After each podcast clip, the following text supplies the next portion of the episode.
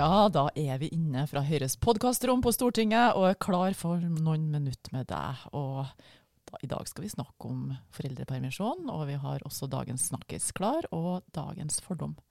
Skal vi skifte litt på rekkefølgen i dag, for vi begynner rett og slett med dagens snakkis, for den var jo eh, egentlig litt stygg.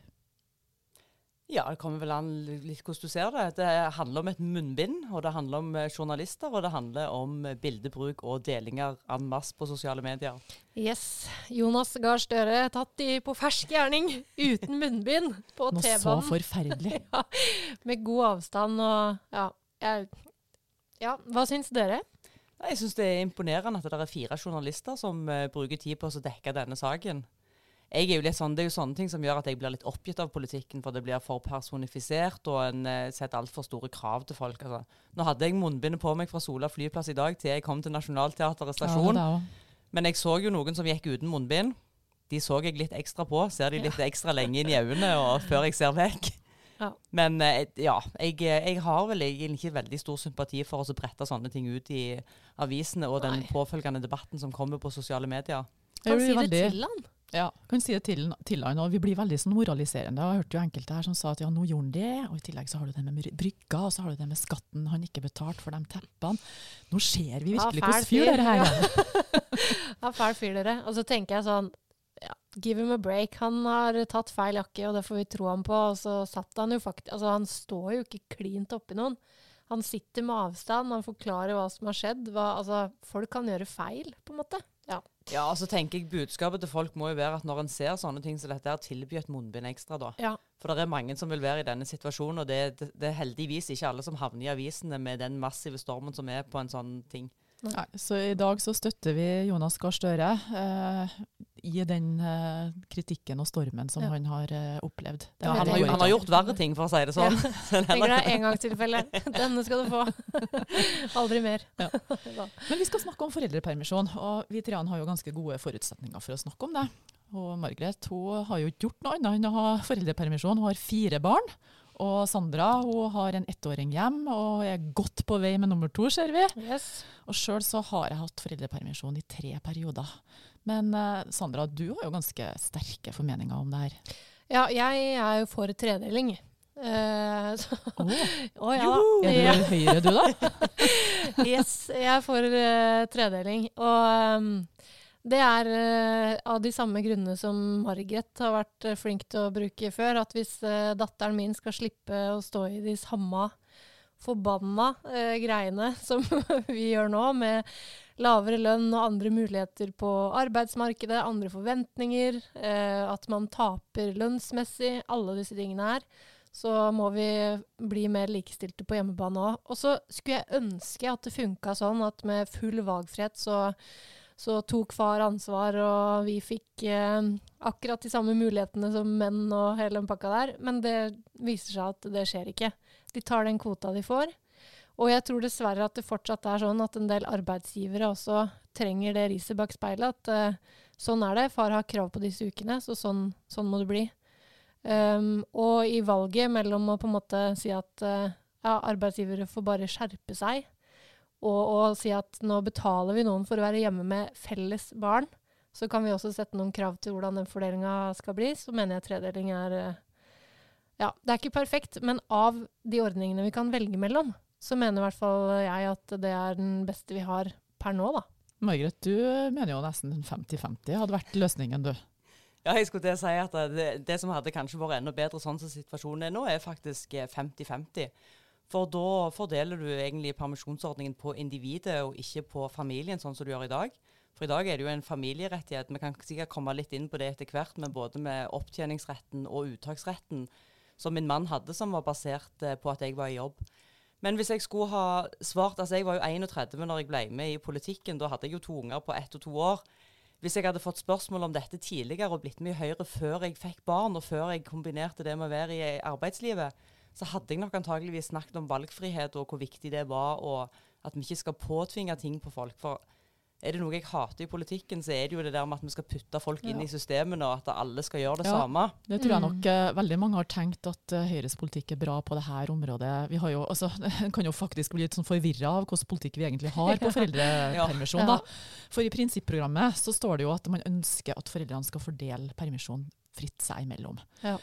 Og så, i stortingsprogrammet for 2017, så står det at vi ønsker 10 uker til mor, 10 uker til far og 26 uker til fri fordeling, står det der. Ja. Så eh, bare for å forklare det litt, da, så er det jo litt eh, For jeg har jo vært med på det her som, eh, som eh, ja, medlem av Kvinneforum. Og vi har vært veldig klar på at vi ideelt sett ønsker en fri fordeling. Ideelt sett så ønsker ikke vi å gå inn og regulere familiene. Vi ønsker å ha armlengs avstand, og frihet til familiene er viktig. Men så erkjenner vi at vi er ikke i en ideell verden, og Mm. da må vi inn og styre det, som eh, Sandra sier. Men Mm. jeg personlig syns at den tredelinga vi har fått nå etter regjeringsforhandlingene med Venstre, den er for rigid. Så jeg er veldig glad for at dere to som sitter i programkomiteen Jeg vet ikke om dere har dissens på det, men eh, i hvert fall at eh, noen i programkomiteen da har sagt at vi skal inn og evaluere Ja. Men det jeg syns er viktig med det punktet, er at eh, fordi én ting er at man skal evaluere det etter hvert, det kan godt hende at det er lurt, men det står jo også at man skal evaluere for å se på konsekvensene det får for familiene og for samfunnene. Mm. Fordi det mener jeg også bør være en viktig del av det. Og så, og så jeg skjønner godt at, uh, at det kan virke provoserende for folk, da. At uh, vi skal inn og bestemme hvor mye far skal få. Men jeg tror aldri noensinne jeg har hørt noen være uh, oppgitt over at mor skal ha en egen kvote. Og da kan du godt ta Du kan godt si at seks uker etter fødsel, eller ti uker etter fødsel, eller hva enn det måtte være, de er forbeholdt mor fordi mor har vært gjennom en fødsel. Det er, det er greit nok. Men utover det så har vi også en egen kvote til mor som man ikke kan gjøre noe med. Helt uavhengig av familienes valgfrihet og hva familiene mener er best for dem. Og det er noe av det som gjør, eh, som gjør meg litt sånn ekstra engasjert. Det er at veldig, veldig ofte så hører man at eh, det er for rigid fordi far må være på jobb. Far har en jobb der det ikke går an å være borte. Og så vet jeg, Guro, at du et poeng som du har, og som jeg skjønner at vi må diskutere, er bl.a. dette med amming og sånn. Og det er greit. Det er et annet poeng som jeg er enig at vi må diskutere, fordi det kan føre til at folk tar rullende permisjon. Ja. Men det jeg syns er irriterende, er at det konsekvent og hele tiden er sånn at Nei, eh, dette burde ikke staten bestemme, fordi hjemme hos oss så kan ikke jeg være borte fra jobb. Jeg. Tenk om jeg hadde sagt det. Nei, jeg kan ikke være borte fra jobb, så Men eh, Altså, det kan være andre veien eh, innimellom. òg. hun Lene Westgard Ja Halle, som er partikollega av oss, hun fikk jo barn for noen år siden her. Og hun ønska faktisk å ut i permisjon etter bare to måneder. Hun ønska å Ja. overføre mesteparten til mannen, og fikk ikke gjort det, da. Som stortingsrepresentant. Hun måtte være hjemme. Yep. Så der, Men det der var det. Men det er nok kanskje fåtallet som har det som hun. At eh, Ja. det er liksom kvinnen som velger det. Og, for det er jo et sånt godt eksempel på at uh, familien uh, kunne ha fått valgt Ja, som de ville sjøl, da. Så er det jo litt den der prisen en må betale, og den prisen mener jeg jo begge parter må betale. For altså, Én ting er datteren min på fem som skal kunne vokse opp. eh, Jeg har òg tre gutter som må ha muligheten til å være likestilte fedre. Mhm. Og når eh, barselpermisjonen ble innført i 1946, så var jo meningen at flere skulle kunne være yrkesaktive og kombinere det med å få barn. Mm. Og det tror jeg har drukna litt eh, i debatten i de senere åra, at en har glemt litt hva som var bakgrunnen for dette her. Og min mor hun har jo fire unger. Hun var 23 når hun fikk første barnet. Hun fikk det i løpet av fem år. Jeg fikk jo mine i løpet av seks år, men jeg var 29 når jeg fikk første barnet. Og bare det med den endringen som skjedde mens hun eh, fikk de fire ungene, hadde hun vært like gammel som meg når hun fikk barn, så hadde ikke hun hatt 18 ukers permisjon, men hun hadde hatt 22 uker. Mm. For det ble utvidet til 22 uker i 1988. Og dette her er jo et system som gradvis har blitt utvidet, men så har en kanskje glemt litt hva som var bakgrunnen for dette her. Og det å få kvinner ut i arbeid. Både kvinner og menn, og òg likestille omsorgsoppgaver i hjemmet. Mm. Og så må en jo ikke glemme det at på 50-tallet, det er jo ikke så lenge siden, vi har jo ennå folk som eh, har levd i den tida der, som forteller historier. De hadde jo helt andre kjønnsrollemønster. Og det har skjedd utrolig mye siden den gang, og vi har ennå en del strukturer som eh, holder oss tilbake der. Mm. Derfor får jeg litt sånn spasmer når vi snakker om reell valgfrihet. For det er reell valgfrihet i et system som staten har lagt til rette for, der kvinner i stor grad ikke var i arbeidslivet. Og det må vi ikke glemme. Mm.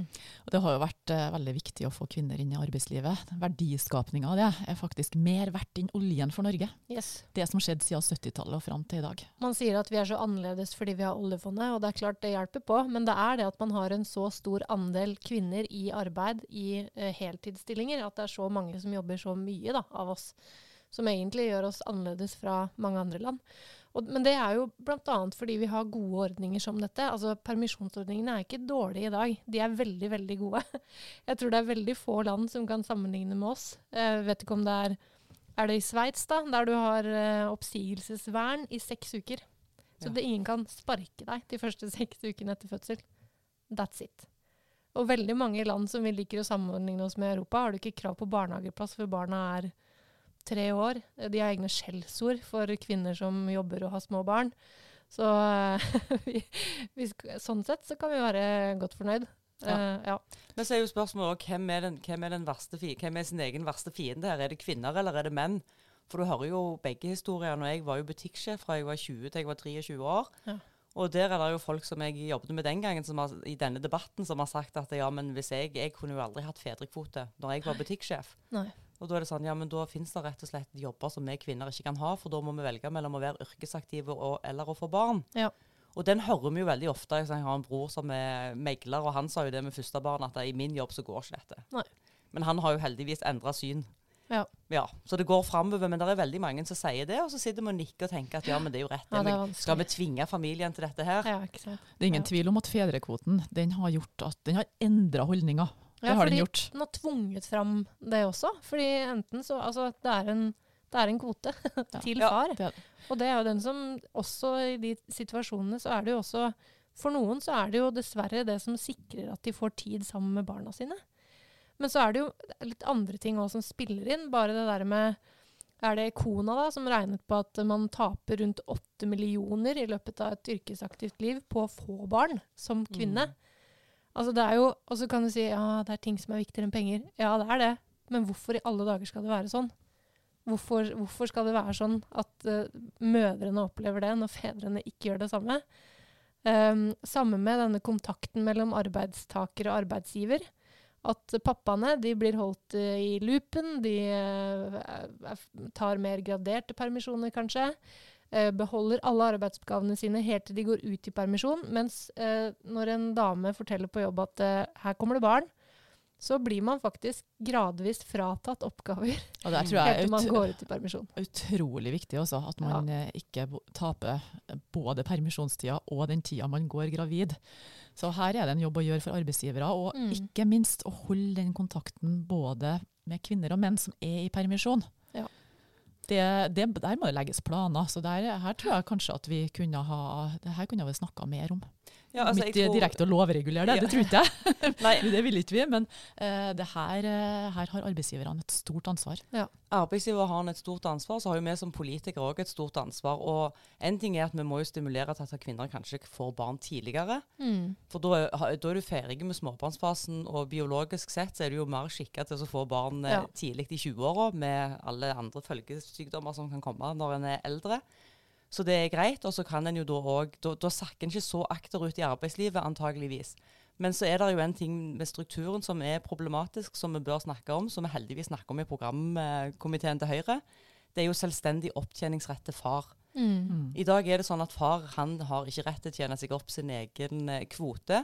Og det er jo òg avhengig av at mor har vært i jobb seks av de siste ti månedene for at far skal ha rett på å ha permisjon. Mm. Og pengene han får, er avhengig av hva mor har tjent. Yes. Men så er det jo uansett en begrensning opp til 6G, som er ca. 600 000. Da. ja. Ja. Men mm. ankepunktene mot selvstendig opptjeningsrett til far, det er jo at det er for dyrt. Og Mm. da er jeg litt sånn, ja, men da må vi bare si at likestillingen er for dyr, og verdien av Ja. at kvinner kommer seg i jobb, den er ikke stor nok til at vi vil gjøre noe med dette her. Og så er spørsmålet hvorfor er det dyrere å ha far i permisjon enn mor? Mm. Jo, det er fordi far tjener mer enn mor. Og der har vi òg en jobb å gjøre. Og sånn vil vi ha hvorfor tjener far mer enn mor? Ikke sant? Altså, Far tjener faktisk eh, Altså, vi tjener 88% av det en mann gjør Ja. på det jevne. Og, og dette henger jo sammen med disse tingene òg. Det er derfor jeg sier Ja. det der med reell valgfrihet og hvor mye en skal styre dette her, og hvor mye en skal levere opp til hver enkelt familie å velge. Så er det jo bare før noen tar oss på dette, da. Far har selvstendig opptjeningsrett. Altså du tjener opp dine egne rettigheter til permisjon. Mm. Men han har ikke selvstendig uttaksrett. Det betyr at han både må tjene opp sin egen permisjon, men han får ikke ta den ut med mindre mor er i aktivitet. Stemme. Viktig Så det er egentlig minus og minus, og det blir ikke pluss. Så, så du tjener opp dine egne rettigheter, men, du får ikke lov til å ta Sandra, det ut. Da hadde Mhm. ikke jeg uh, fått helt eh, eh, ting her, rett her. Da er det altså sånn at uh, Hvis det er på grunnlag av hans lønn at han Ja. tar Det er sånn nå, ja. Ja, For det var det jo ikke en Nei periode. da, det er hans lønn. Det er Lyttere, dere må ha meg unnskyldt. Det er liksom 20 år siden jeg var i permisjon. Det går helt fint, men det, men det er jo også et poeng, da. At da, da er man jo også litt prisgitt um, Altså, det er jo gjerne de som tjener mest, og siden denne grensa er på 6G, så er man gjerne da prisgitt at arbeidsgiver f.eks. kompenserer overskytende. Mm. Um, Og det er det noen som gjør, og det Det er jo utrolig positivt. da. Arbeidsgiveren til mannen min gjør det. det um, ja. Og det, vi Det delte fantastisk. permisjonen vår i to. Det er ikke sikkert vi kunne gjort det hvis ikke de hadde gjort det.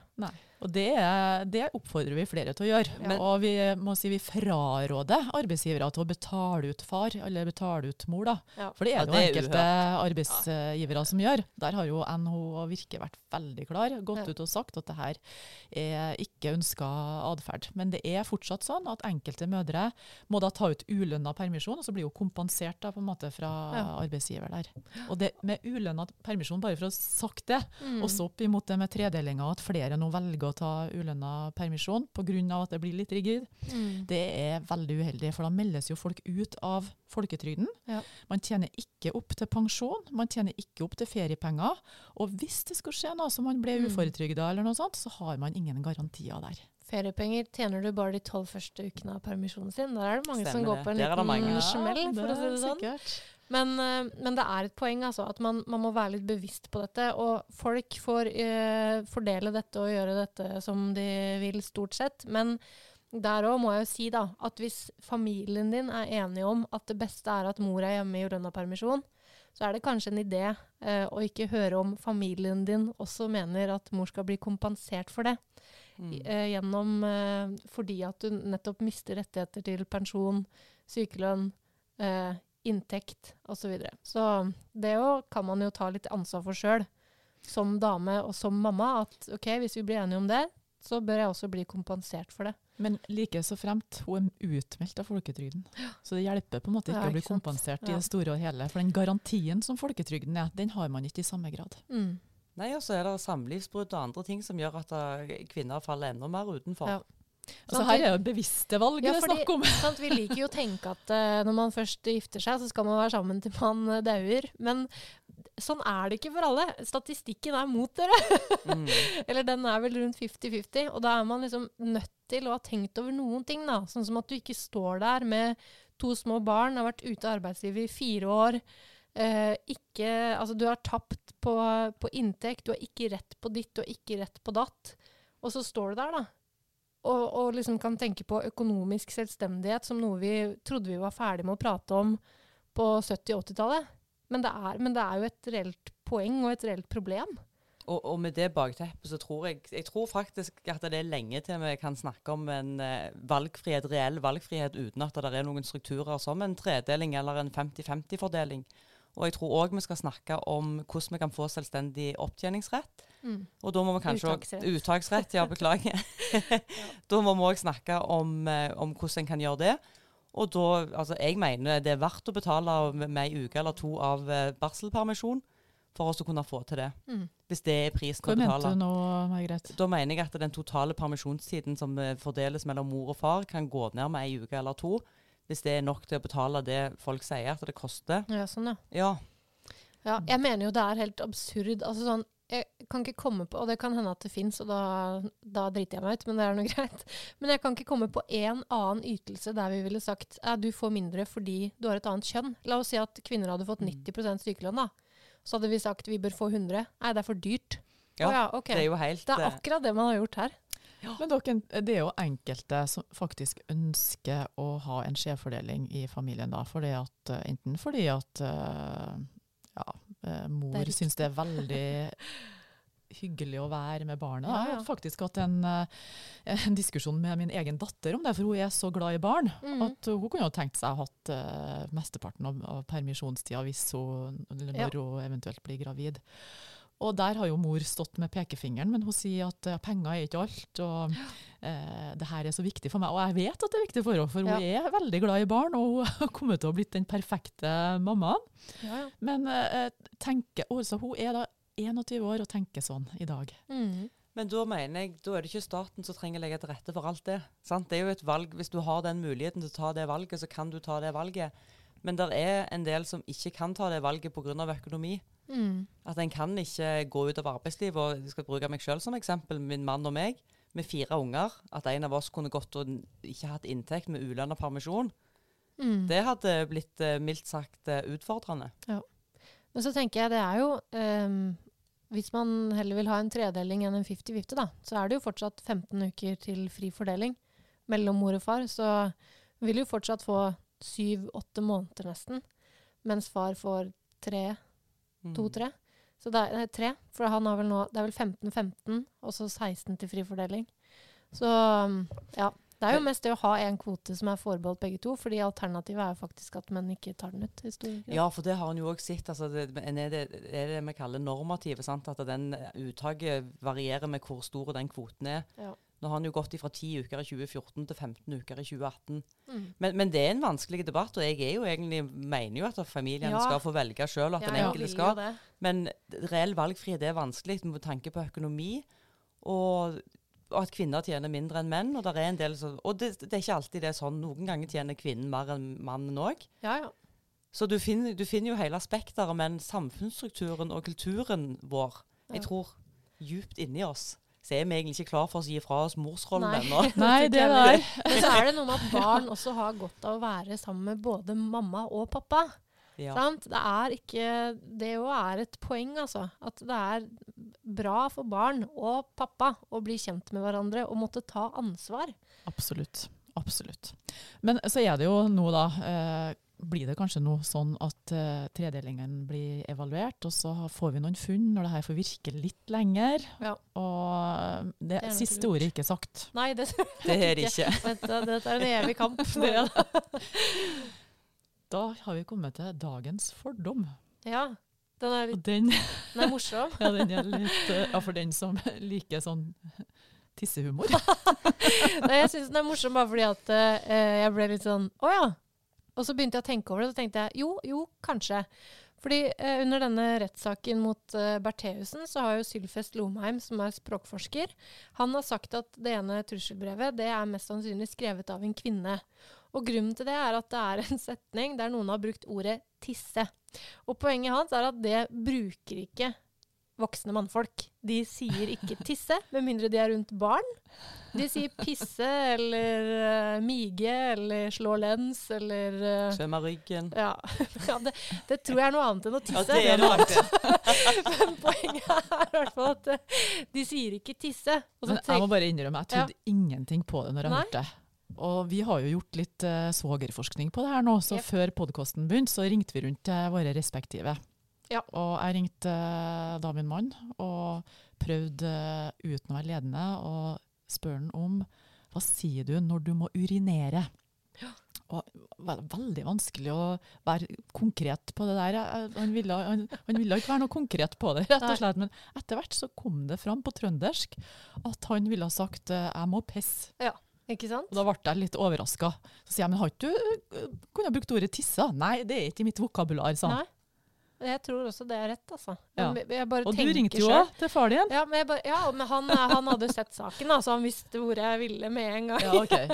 Men, men hvis jeg jo tenker eh, gjennom på en måte mine mannlige bekjente, da, det er jo ingen av de som sier tisse.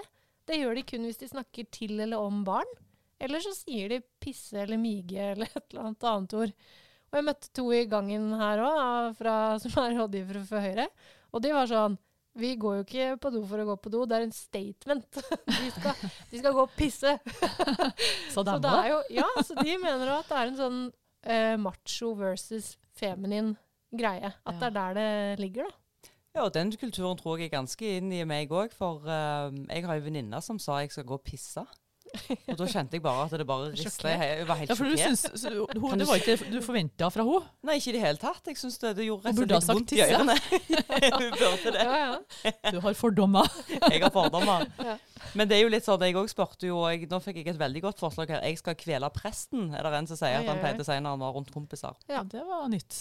Men jeg tror det er jo òg en sånn ting som en begynner å finne ganske mange alternative uttrykk for. ja. For noen syns jo det er litt ubehagelig å si pisse òg, selv om en er mann og det er en statement. Men jeg må innrømme, jeg, men jeg jeg tror han trodde han rett. Sylfest Lomheim hadde dratt ting litt langt, når han uh, kunne være så kjønnsspesifikk på et Ja, ja. sånt ord. Det, det må jeg innrømme at jeg har tenkt. Men det de egentlig burde ha snakket om, er jo at de fleste menn når de skal på toaletten eller doen, eller hvor de skal, de tar med seg telefonen og sniker seg vekk. ja. Det er det de Det gjør. er helt sant. Det er det de gjør. Dotrikset. Ja. Men de sier jeg, jeg tror han har rett, Det Jeg tror tror jeg òg. Ja.